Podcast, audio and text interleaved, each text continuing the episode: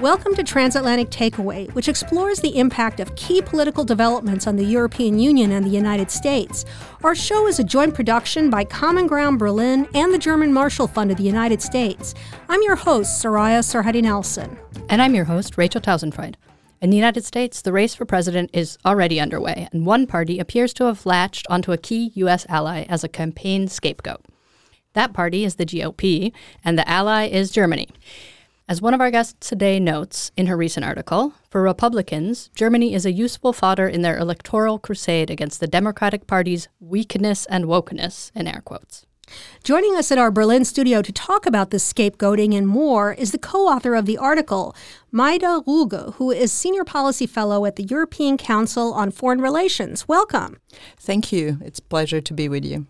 Rounding out our discussion is Sudha David Wilp, Senior Transatlantic Fellow at the German Marshall Fund and Director of its Berlin office. And she is also in the studio with us. Welcome, Sudha. Thanks for having me. Majda, since you're the author and I already quoted you, Let's just start with the basics. Which Republicans are targeting Germany and why?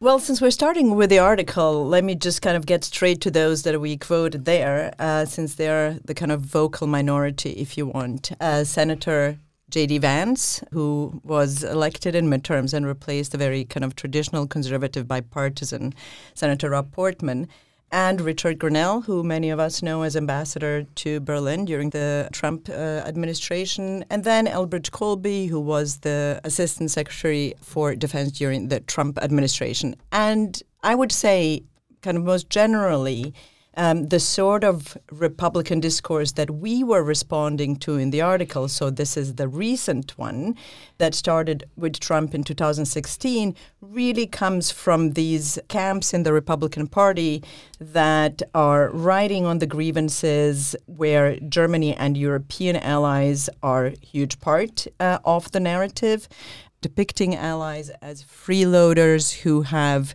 kind of taken advantage of America through unfair trade agreements, ripping America off and taking advantage of America's security guarantees. So we have a bunch of influencers, if you want, from the MAGA camp, including Steve Bannon, Rick Grenell, and then we have the senators such as J.D. Vance, Josh Hawley, etc., who are basically being very vocal about the huge investments that United States is putting into Ukraine specifically, whereas the wealthy allies uh, who are should be much more concerned with issues and the war in Ukraine are not contributing enough. So you mentioned the Trump term as kind of an origin of this. Traditionally, or at least in the last few decades, I think it might be fair to say that U.S. Democratic presidents have been a little closer to Germany, and Republicans and German chancellors have had their issues. Is it really distinct this time, you think, or is it in a tradition? I think we need to separate maybe two parts of this critique. What is a legitimate point of critique? And which part is about campaigning in the upcoming elections and scoring political points? And so I think if we're looking at the legitimate part of the critique, which is really the critique of European NATO allies not stepping up in military and defense and not spending, not reaching their Wales and Warsaw NATO obligations and commitments, that is a long standing grievance that is bipartisan.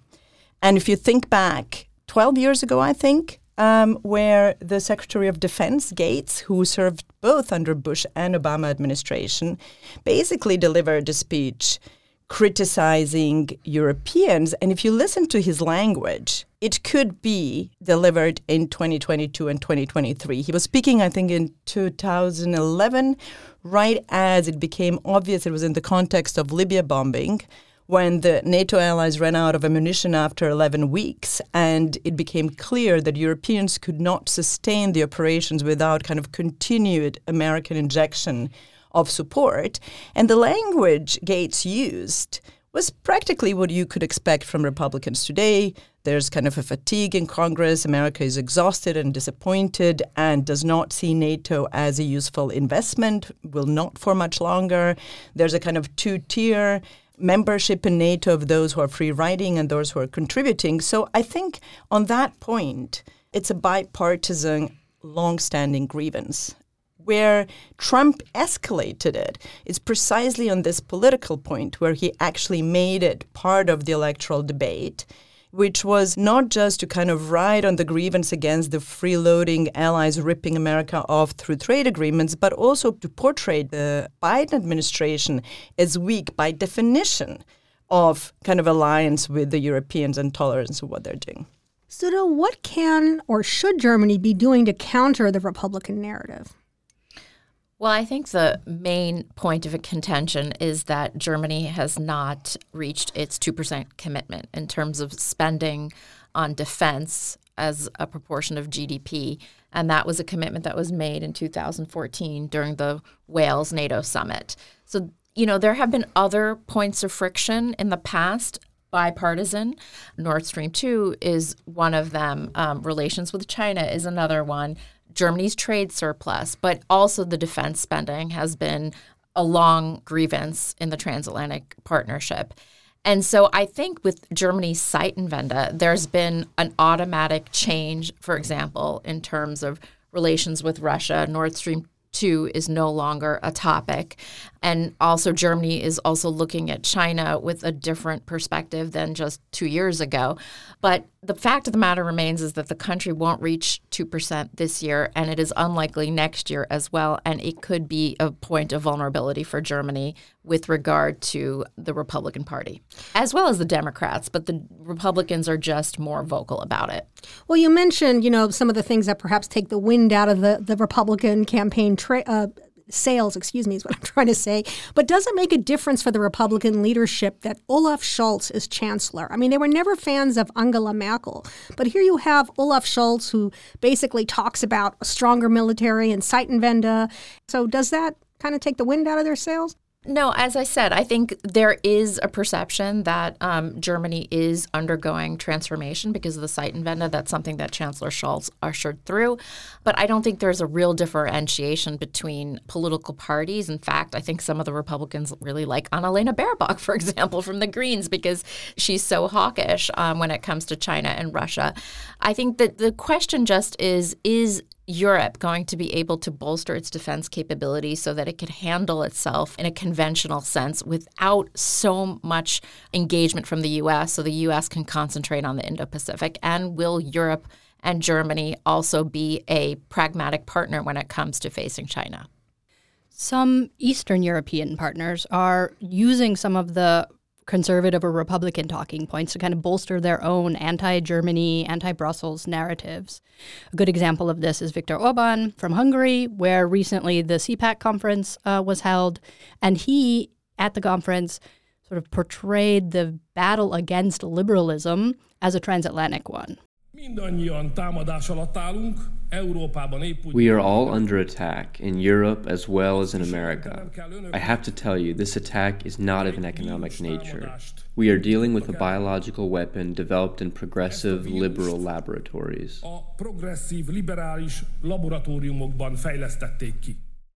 So, Majda, what kind of impact are either the American narratives having on the Europeans, or is it the European narratives, Orban and co., that are having an impact on the Republican narratives?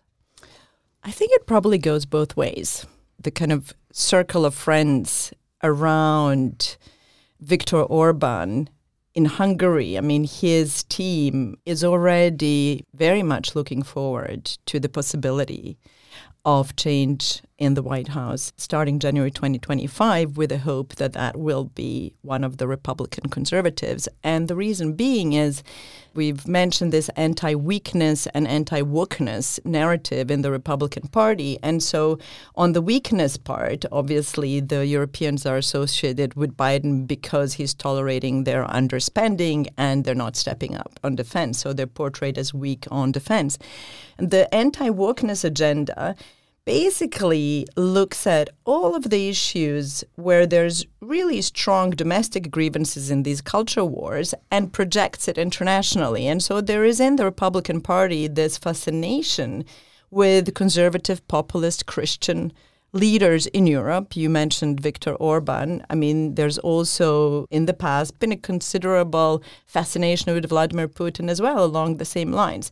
And it all basically ties together in this kind of, if you want, transnational struggle against liberalism, whether it's on the culture wars like gender, education, or on social issues you know, many of the Western European liberal democracies are seen on, you know, on the blue side of the American culture wars. And countries like Hungary, obviously, there's many more of them outside of EU. I mean, Serbia, for instance, uh, is another example. I mean, there's plenty of Western Balkans kind of illiberal authoritarian rulers that are taking a page out of Orban's book and pursuing the same kind of anti-immigration, xenophobic agenda through which they're trying to connect to this conservative circles in the Republican Party and are in fact already looking to establish ties with campaign teams, people around Trump or DeSantis, precisely to promote a common agenda based on this kind of struggle against liberalism. Sudha, one country that wasn't mentioned uh, in the list Majda was discussing is Poland, uh, which is an interesting case, especially after the beginning of the Ukraine war. But they have a very conservative government and they have traditionally been very anti German, or there's a lot of sort of anti German resentment in the country and in the government in particular. And they're a country that's also very closely aligned with Washington. So, do Republican anti German narratives feed into the Polish debate in a way that looks worrying to you from Berlin? Well, I think this also has some connection. For example, if you look at the GOP, even under President George Bush Jr., he, you know, had Defense Secretary Donald Rumsfeld, who made the division between old Europe and new Europe. And I do think that there is a lot of enthusiasm for the Eastern European countries who are not afraid to spend more on defense, are working hand in hand with the United States in terms of protecting the eastern flank of Europe. And I think that there is certainly a narrative that's also being spread from Polish visitors, Polish dignitaries when they visit Washington. But you know, let's also not forget about Germany. Just recently, there was a meeting between Governor DeSantis of Florida and a CSU delegation. So it's not there are also pockets of the German political landscape in terms of just being practical that they want to get to know the players and not be surprised if there's a change in the White House like they were very surprised in 2016, but also because there is a like-minded ideology, there is a common ground if you will between conservatives in Europe and conservatives in the United States. Majda, you wanted to add something? Well, I think just kind of going back to that point of DeSantis standing there with the cup with the Bavarian flag after the meeting, I think all of the Europeans are trying to just to kind of specify what the difference is maybe all of the Europeans will be hedging starting now until the elections and afterwards and trying to establish connections. I mean, we had the transatlantic coordinator at the Foreign Office going, he, he visited Florida and tried to speak to people around DeSantis. They're all trying to understand what is going on, what the implications are going to be, and establish these sort of ties. When we talk about leaders in Europe like Viktor Orban who have been purposely kind of undermining the EU from within, whether on rule of law, whether on immigration or Russia, Ukraine, I think there the risk associated with these sorts of connections is that a Republican administration, say under Donald Trump, would hugely legitimize them and strengthen their position in Europe. And the offshoot of that is that the agenda to undermine the EU from within, especially on the rule of law, is going to be strengthened. Sudha, uh, in the U.S., domestic issues were certainly front and center during the midterm elections. Is there a point of diminishing returns for Republicans in focusing on Germany? You know, I'd be really surprised. I mean, stranger things have happened in politics in the last couple of years, but I can't imagine that Germany is going to be such a central focus of um, a presidential campaign. I mean, certainly Donald Trump made it one when he criticized Angela Merkel on the campaign trail. But for the most part, you know, it's always kitchen table issues when it comes to presidential elections. The only time I can remember a foreign country playing a role is it's always China, of course, in terms of trade. And then, of course, Japan in the 80s, a fear of, you know, sort of losing competitive ground to Japan. But I'd be very surprised if Germany is a focal point for a presidential candidate. That may not be the case when it comes to President Trump on the campaign trail, but I would think that if Governor DeSantis or somebody else does get the nomination, that they'll try to move towards the middle for the general election. Majda, On Sudha's point or Sudha's answer, if you have anything to add, but also what about the Democrats? If the Republicans do sort of try to make an issue out of Germany, do you think the Democrats will be tempted to enter that debate in any way or will they just avoid it? I think they'd probably avoid it and not get dragged too much into debates about Germany. What I think is that the way Germany might kind of become on foreign policy front a central issue is not because Germany will stand in the center, but indirectly. Because Ukraine and especially trade off between assistance to Ukraine and what we're as US not delivering to Taiwan is going to dominate the foreign policy discussion. My colleague Jeremy Shapiro and I have written this article on the tribes in the Republican Party, identifying kind of three different camps on foreign policy. And you have one very, very important and vocal tribe in the party. We, have called them China prioritizers. And if you look at what they're saying, and they're particularly mad at Germany and at Berlin because they are genuinely worried about the prospect of war with China by, say, 2027. And their position here is that the allies are, even those that are stepping up, say Japan, that has increased its military spending, they describe it as too little, too late.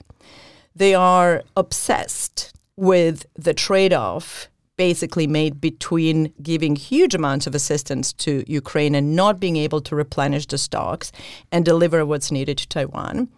And if you ask them, basically they say what needs to be done is we need to move heaven and earth to buttress Taiwan's deterrence posture, and that needs to have happened yesterday.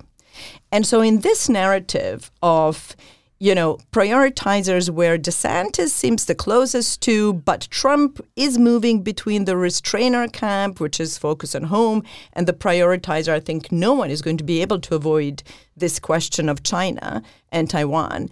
And in this narrative, the question is if we need to really take this seriously and transfer the, the resources to Taiwan, who is going to step in and fill the void in Europe?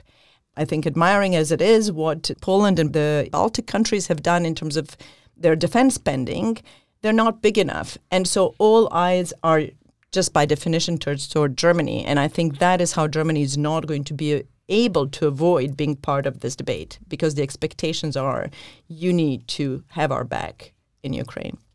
We're going to take a short break. Stay tuned for more discussion about Germany in the U.S. presidential elections.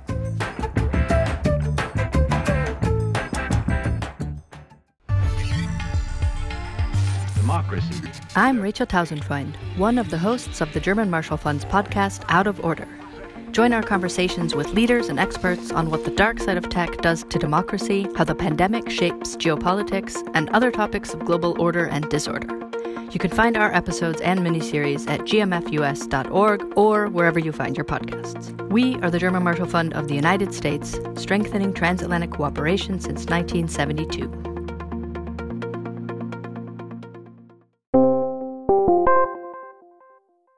Hello, this is Abby, presenter and co creator of Berlin Briefing. Do you find yourself having trouble understanding the news of the Hauptstadt, usually presented in German? If so, Berlin Briefing can help. We curate local top stories and present them in an 8 to 10 minute podcast in English every Monday through Friday. You can find us at berlinbriefing.de or wherever you get your podcasts.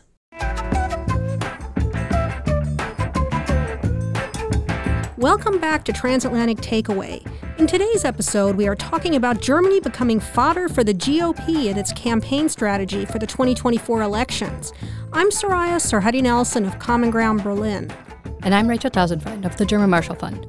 Joining us for today's discussion are Majda Ruge, Senior Policy Fellow at ECFR, and Sudha David Wilp, Senior Policy Fellow at the German Marshall Fund and also head of our Berlin office. Sudha, I'm going to start with you. Actually, we ended before the break on Ukraine. Are the Republican attacks on Germany and Europe's lack of action or lack of sufficient action in Ukraine or sufficient support what impact are they having on general support for Western Ukraine looking ahead to 2024? Well, I mean, I think overall there's strong support for Ukraine in a bipartisan manner. But I think it is obviously, if you look at the numbers more deeply, there is a bipartisan split in terms of support. You see more Republicans losing sort of their favoritism towards supporting Ukraine. There is more of a lackluster when it comes to supporting Ukraine. But in terms of Capitol Hill, I think that the Senate there is strong support for Ukraine from both sides of the aisle. It's the House where you have more of a contentious debate, but Speaker McCarthy, on a recent trip to Israel, spoke very strongly for support for Ukraine. So I think it's really just hard for him to manage his caucus because there is a strong group of people within that caucus that question supporting Ukraine and have, I guess, more sympathy towards Vladimir Putin and also don't want to see the U.S. spending money on Europe when Europe should handle this conflict by itself. Majda, what do you think from the European side? The Europeans are also watching these statements. Um, is it changing anything in their support for Ukraine, in their speed? Just to kind of reiterate what Sudha said, the opinion polls are showing, I think, that about 62% of Republican voters would support ending this war very quickly, even if it meant ceding the parts of the territory to Russia. And that, as opposed to Sudha spoke about the Congress and the divide between the Senate and the House. But I think the larger divide is between the generally congressional elite and the frontrunners and the Republican kind of base that is going to vote in the primaries. So I think just there we need to watch the primary candidates and the frontrunners, unfortunately, are um, you know, Donald Trump and Ron DeSantis both taking the position that Russia's threat has been exaggerating, that Ron DeSantis has changed his tone from being very hawkish on Russia during his time in Congress to now following and adjusting to the base. Just to make that point. But uh, can I just interject yeah, here? I sure. do think that Governor DeSantis made a statement that he walked back a little bit now and also kind of left room for some interpretation. Yeah. I think he realizes too that you know he's catering to the base now. If he does actually become a candidate, he hasn't announced yet that he needs to tack to the far right during the primary process, but he's leaving space to move back to the middle. I don't know if he can achieve that, um, but right now it seems even hard to think that he's going to be the nominee because President Trump is just so far ahead in the exactly. polls. Yeah. Well, let's talk about the base for a moment. Or I'm sorry, did you want to add? Well, only one point. I think it's going to be interesting to watch because you asked about the European um, reaction. Are they rea- you know they're reacting, and I find Europeans being really engaged in wishful thinking. Every single time you speak to European diplomats, whether you know in, in Washington or government officials here, most of them are clinging to the words of Mitch McConnell that he delivered at the Munich Security Conference, where he said, Do not look at Twitter, look at us, look at me and Kevin McCarthy, look at people in Congress. So they're kind of clinging to this idea still that the congressional elite represents uh, America's view. And I'm afraid that as we go through Republican primaries, that's not going to be the case. On the other hand, I think that the NATO summit in Vilnius in July is really going to be a litmus test for Europeans because.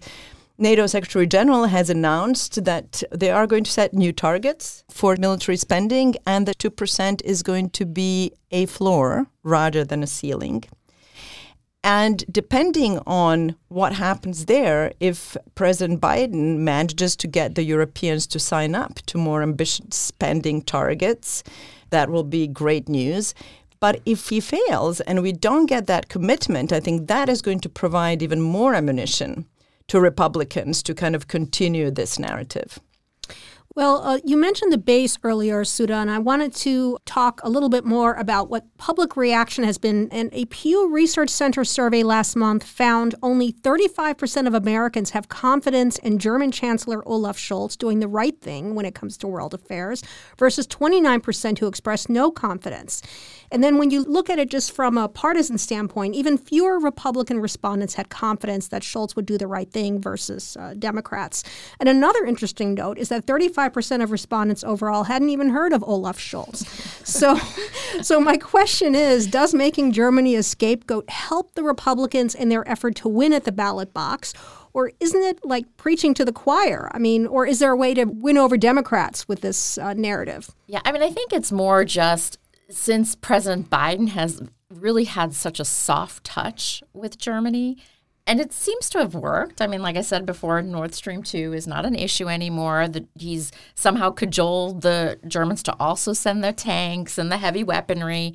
But it could also, in terms of a backlash, have a negative effect on Germany for the Republicans because the Republicans might say, look, Biden is just too soft on our allies. It's not a fair deal. They're being free riders. And how long can we do this? You know, the Berlin Wall is down. Ukraine is a problem for Europe. They should be able to take care of their own neighborhood. I mean, I think you know, there is an understanding that there's the nuclear guarantee, but what about Europe stepping up conventionally? And I do think that, in my opinion, the United States always has to have sort of a manager role because the relations between, you know, Warsaw, Berlin, and Paris are so fraught.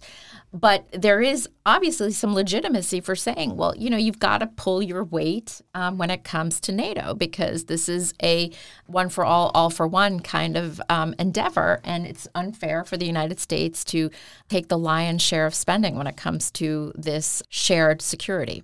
Majda, I think you wanted to add something? Just or? to say that even beyond security, it fits, and even and I'm not surprised by the percentages of Americans who've never heard of, of Olaf Scholz.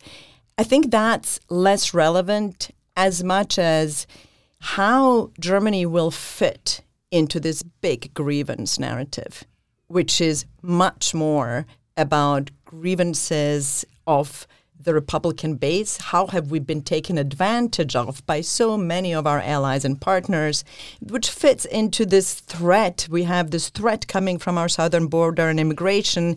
We have these wealthy nations in Europe that are doing nothing and not even spending, you know, 2% of their defense when the war is raging at their borders. So without knowing them, particularly the leaders or even being able to point to Germany on the map, I think it's more of the emotion that's being created. And that's precisely where Trump has been so successful in 2016. Majda, sort of continuing, I mean, we've been talking a lot about the Republican narratives, but as you argue in your piece, Germany is not faring as poorly as the narrative would have us believe, right? Germany is stepping up um, and in fact, the German government, in various forms, or representatives of the German government, have been entering the debate and fighting back. So we had recently the Twitter spat between J.D. Vance. You already mentioned J.D. Vance, the senator from Ohio, who had called the Zeitenwende, saying it, quote, materialized into manure.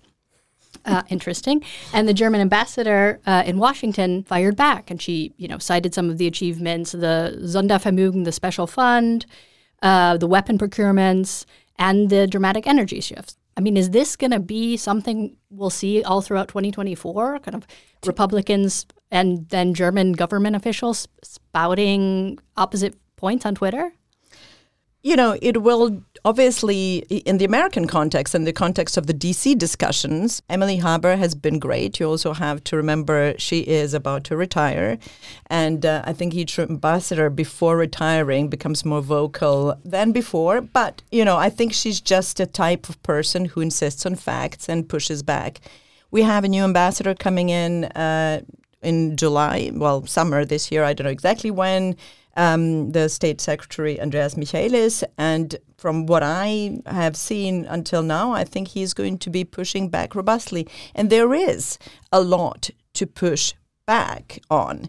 I think it's really important not to conflate the two separate issues, which Republicans, you know, like J.D. Vance and Rick Grenell are purposely doing. Um, the issue of 2%, I think, is a legitimate criticism and I think Germany, regardless of the Republicans, I mean, this is one of our conclusions in the piece, we need to do that for ourselves, given the amount of security challenges that we're facing, not just on the eastern borders, but also in the south. And Minna, if I think back to the end of the war in Bosnia, this is another region that I work on. When the war ended and Dayton peace agreements were signed, American uh, government had kind of committed and sent 60,000 peacekeepers to a country of 3.5 million. And the EU back then had committed uh, in the Helsinki Pledge to having an 80,000 combat ready kind of force, EU force for deployment in such crisis situations. And the current EU strategic compass is back at 5,000. So I think very seriously, we need to take this as our own national security interest rather than an issue that we need where we need to please Republicans. I think on the other bit, the support to Ukraine this is where the narrative really needs to be corrected and where there needs to be a pushback because German contribution in reality is much higher, both bilaterally and not to forget that Germany provides 25% kind of contributions to the total EU assistance to Ukraine. And so I think this is probably going to be the focus um, of German diplomacy no matter who sits where. We talked a little bit about, you know, what the Republican narrative has been, and after Dwight Eisenhower's landmark victory in 1952 that cemented U.S. European relations, every Republican presidential nominee for the following six decades embraced internationalism over isolationism. That, of course, changed with 2016, and Donald Trump just broke that mold. And we've talked about some of the candidates, like uh, Florida Governor Ron DeSantis. He seems to be continuing, he and others seem to be continuing that approach, which raises questions about the benefit of transatlanticism and whether defending Ukraine against Russia is really in the U.S. interest, which we've also spoken about. So, do you expect that this Republican skepticism over international alliances that this will ultimately shift American focus away from Europe? I mean, the shift is already tending toward the Indo Pacific. I mean, that's even something that President Obama announced. Um, but, you know, things changed over the years. He called Germany sort of an indispensable partner. And now with the war in Ukraine, um, transatlanticism is seen as a very necessary relationship um, for both sides of the Atlantic. But I do think that President Trump is still different when it comes to the GOP and alliances. They're thinking on alliances. I think most Republicans see the benefit of NATO and collective security. We don't know what Governor DeSantis really thinks on international topics. I think we still have to wait and see when he comes out. And I think Nikki Haley, as being ambassador, or her former role as ambassador to the UN, I do think she sees the value of coalition building and other um, candidates. If like Chris Sununu, if he runs, for example, they will sort of hark back to the traditional internationalism. But President Trump has definitely unleashed a certain strain in the Republican camp that's always going to be skeptical now. And he sort of tapped into that feeling of restraint and let's end the forever wars and let's think about America first. And I think that's going to be something that is going to exist in the United States, not just for the Republican Party, but also for the Democrats to some extent. Majda, Sudha mentioned a few of the other candidates aside from Trump and uh, DeSantis, who was more of a unknown figure than we actually uh, sort of tend to treat him as foreign policy wise. But what's your sense right now, if you had to guess, if the Republicans – win in 2024. And especially if they win having used Germany as a scapegoat, as you argue in your article, what follows from a Republican presidency in 2025 in terms of German US relations? Well, I, I think maybe to start by saying that if the Republicans win, there's clearly many contingencies between now and then, and much can happen. So without trying to predict who is going to win. But if we look at the two frontrunners and we assume that one of them would win the nomination and then go on to win the general elections and, and go into the White House, I think that they are going to be advised by a foreign policy team that either comes from a camp arguing for greater restraint, or more likely, what is probably going to be proved to be a sort of an equilibrium between the restrainer camp and more internationalist camp, we call them primacist, is the China prioritizers. And if I had to put a bet on one certainty that is going to define the American foreign policy under a Republican president, it would be acting on reinforcing military uh, strength of Taiwan and changing the military balance in the Indo Pacific. which would mean shifting the resources from Ukraine to Taiwan. If that happens, it is obviously going to be probably the most important aspect of the relationship with Germany, everything else on side. So I think we come back to the question what can Germany, together with other Europeans, and there's, you know, we haven't talked about it, but there's all of these intra European disagreements on, you know, how do we step up? What sort of sovereignty do we want? Is it Macron's or is it the Polish idea, which is more strategic partnership with the US? Um, so I think we're going to have a really difficult time actually doing what needs to be done to at least not face a complete cold turkey and also to be less vulnerable to America's dictates under Republican administration on other foreign policy issues. So, if you think how dependent we are on Ukraine for on, on Americans for Ukraine, the Republicans see that as connected to issues on trade and strategic industrial policy on China. And so they will be linking up these policy issues together and, you know, requesting, demanding much more, for instance, on security and strategic industrial policy on China if Europeans want to avoid another trade war. This is going to be a defining element, much more brutal transactionalism coming from the side of Republican administration and just much, much lower threshold of tolerance for being a security and defense laggard. Sudha, we're going to give you the last word. Is there anything else you want to add? So I think you have to take President Trump out of the equation because that obviously will be very detrimental to the US German relationship. Of course there are other avenues of and channels of communication with subnational leaders, etc., but it will definitely put a huge dent in US German relations.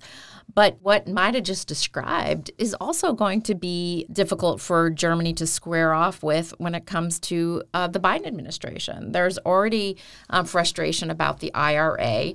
At some point, President Biden is also going to have to demand that Europeans toe the line when it comes to China. I just think the tone is different, of course. You know, like I said, President Trump is a whole different level. But I think with the Republicans and the Democrats, you're not going to see a ton of difference except when it comes to the tone and the pressure. Because as I mentioned before, President Biden takes a behind the scenes soft approach, which has yielded results. That was Sudha David Wilp, Senior Transatlantic Fellow at the German Marshall Fund and Director of its Berlin office. Thanks for joining us today, Sudha. Thank you, Soraya and Rachel. And thank you, Majda Ruge, Senior Policy Fellow at the European Council on Foreign Relations. Thanks for having me. It's been great pleasure discussing with you ladies. I'm your host, Rachel Tausendfreund. And I'm your host, Soraya Sarhaddi Nelson. Transatlantic Takeaway is a joint production by the German Marshall Fund and Common Ground Berlin. Our senior producer is Dina Elsayed, and our social media editor is Stefano Montali. Common Ground Berlin is made possible through a grant administered by the German Ministry for Economic Affairs and Climate Action.